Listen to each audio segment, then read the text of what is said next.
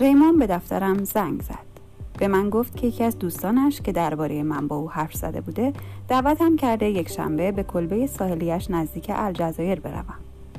جواب دادم با کمال میل، اما آن روز را به دوست دخترم قول دادم. ریمون فوراً گفت که او هم دعوت دارد. زن دوستش هم خیلی خوشحال می شود که بین آن همه مرد تنها نباشد. می خواستم فوراً تلفن را قطع کنم چون رئیس دوست نداشت از شهر با من حرف بزنند. اما ریمان به من گفت صبر کنم و گفت می توانسته این دعوت را شب به من بگوید، اما کار دیگری با من دارد.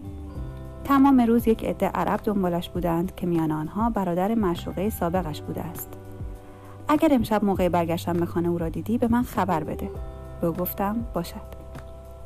کمی بعد رئیس صدایم کرد. لحظه نگران شدم چون فکر کردم شاید میخواهد به من بگوید کمتر با تلفن حرف بزنم و بیشتر کار کنم. اصلا از این خبرها نبود. به من خبر داد که میخواهد در مورد پروژه‌ای حرف بزند که هنوز چندان روشن نبود. فقط میخواست نظر من را در این مورد بداند. در نظر داشت در پاریس دفتری برپا کند و کارها را همانجا مستقیم با شرکت‌های بزرگ انجام دهد و میخواست بداند آیا حاضرم به آنجا بروم. اینجوری میتوانستم در پاریس زندگی کنم و بخشی از سال را هم در سفر باشم. شما جوان هستید و فکر میکنم اینجور زندگی برایتان جالب باشد. گفتم بله، اما در واقع برایم بی‌تفاوت است.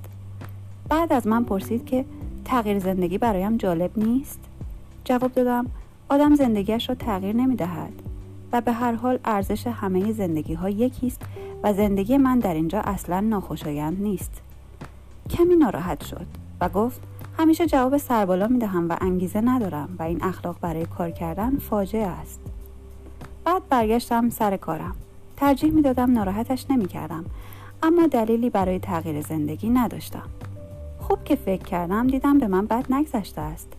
وقتی دانشجو بودم انگیزه‌ای از این دست زیاد داشتم. اما وقتی درس خواندن را ول کردم خیلی زود متوجه شدم که تمام اینها واقعا هیچ اهمیتی ندارد. شب ماری آمد سراغم و از من پرسید آیا می‌خواهم با او ازدواج کنم؟ به او گفتم برایم فرقی نمی‌کند و اگر او اینطوری می‌خواهد می‌توانیم این کار را بکنیم. می‌خواست بداند آیا دوستش دارم؟ همونطور که پیش از این جواب داده بودم گفتم این حرف بی‌معنی است، اما بدون شک عاشقش نیستم. گفت پس چرا میخوایی با من ازدواج کنی؟ برایش توضیح دادم که این کار هیچ اهمیتی ندارد، اما اگر او اینطور میخواهد میتوانیم با هم ازدواج کنیم. به هر حال او بود که این را میخواست. من هم بله را میگویم. بعد اصرار کرد که ازدواج یک چیز مهم است و جواب دادم نه. لحظه ای ساکت ماند و مرا در سکوت نگاه کرد. بعد حرف زد. فقط میخواست بداند آیا چنین پیشنهادی را از سوی زنی دیگر قبول میکردم؟ زنی که به همین شکل به او وابسته باشم؟ گفتم طبعا. بعد گفت نمیداند که دوستم دارد و من هم نظری در این مورد نداشتم. بعد از سکوت دیگر زیر لبی گفت که آدم عجیبی هستم و بدون شک به همین دلیل دوستم دارد، اما شاید یک روزی هم به همین دلیل از من متنفر شود. ساکت شدم چون چیزی برای اضافه کردن به حرفم نداشتم. بازویم را گرفت، با لبخند اعلام کرد که میخواهد با من ازدواج کند. به او جواب دادم این کار را هر وقت او بخواهد خواهیم کرد. برایش از پیشنهاد رئیس گفتم و ماری به من گفت که دوست دارد پاریس را ببیند. به او گفتم که یک موقعی آنجا زندگی کردم و از من پرسید که چطور بوده. به او گفتم کثیف است، کبوتر دارد و راهروهای تیره و تار. مردمش هم پوست سفیدی دارند. بعد راه رفتیم و از خیابان‌های طویل شهر رد شدیم. زنها زیبا بودند و از ماری پرسیدم آیا متوجه شده؟ به من گفت بله و حرفم را میفهمد. برای مدت دیگر حرف نزدیم. دلم خواست با من بماند و به او گفتم می توانیم در رستوران سلست با هم شام بخوریم. خیلی دلش میخواست اما کار داشت. نزدیک خانه من رسیده بودیم و با او خداحافظی کردم. مرا نگاه کرد. نمیخواهی بدانی چه کار دارم؟ خیلی دلم میخواست بدانم، اما به آن فکر نکرده بودم و به همین دلیل بود که حالت گله‌مندی داشت. پس در برابر حالت گیج من باز خندید و با تمام تنش به طرفم آمد تا مرا ببوسد. در رستوران سلسل شام خوردم. تازه داشتم شام میخوردم که زن کوچک اندام عجیبی وارد شد و از من پرسید میتواند سر میز من بنشیند؟ طبعا میتوانست.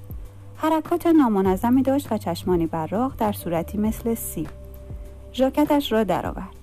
نشست و با هیجان صورت غذا را نگاه کرد. سلست را صدا زد و فوراً با صدایی دقیق و عجول تمام غذایش را سفارش داد. وقتی منتظر پیش غذا بود کیفش را باز کرد. از آن یک کاغذ مربع و یک مداد بیرون آورد و حساب را پیشا پیش جمع بست. بعد از جیب جلیقه‌اش پول را درآورد و انعام را به آن اضافه کرد و پول را گذاشت جلویش. در این لحظه پیش غذا را برایش آوردند که او با عجله تمام بلعید.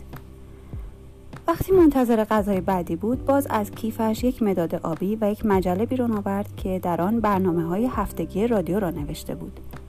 یک به یک برنامه‌ها را بسیار دقیق علامت زد. مجله حدود ده صفحه داشت و در تمام طول صرف غذا این کار را با دقت ادامه داد.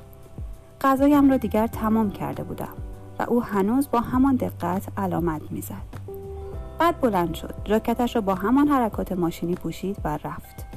چون کاری نداشتم من هم رفتم و لحظه‌ای دنبالش کردم. روی حاشیه پیاده رو می‌رفت و با شتاب و اطمینانی باور نکردنی راهش را می‌رفت، بی اینکه به بیراهه برود و بی اینکه برگردد. از نظرم ناپدید شد و باز به خودم آمدم. فکر کردم آدم عجیبی بود ولی خیلی زود فراموشش کردم.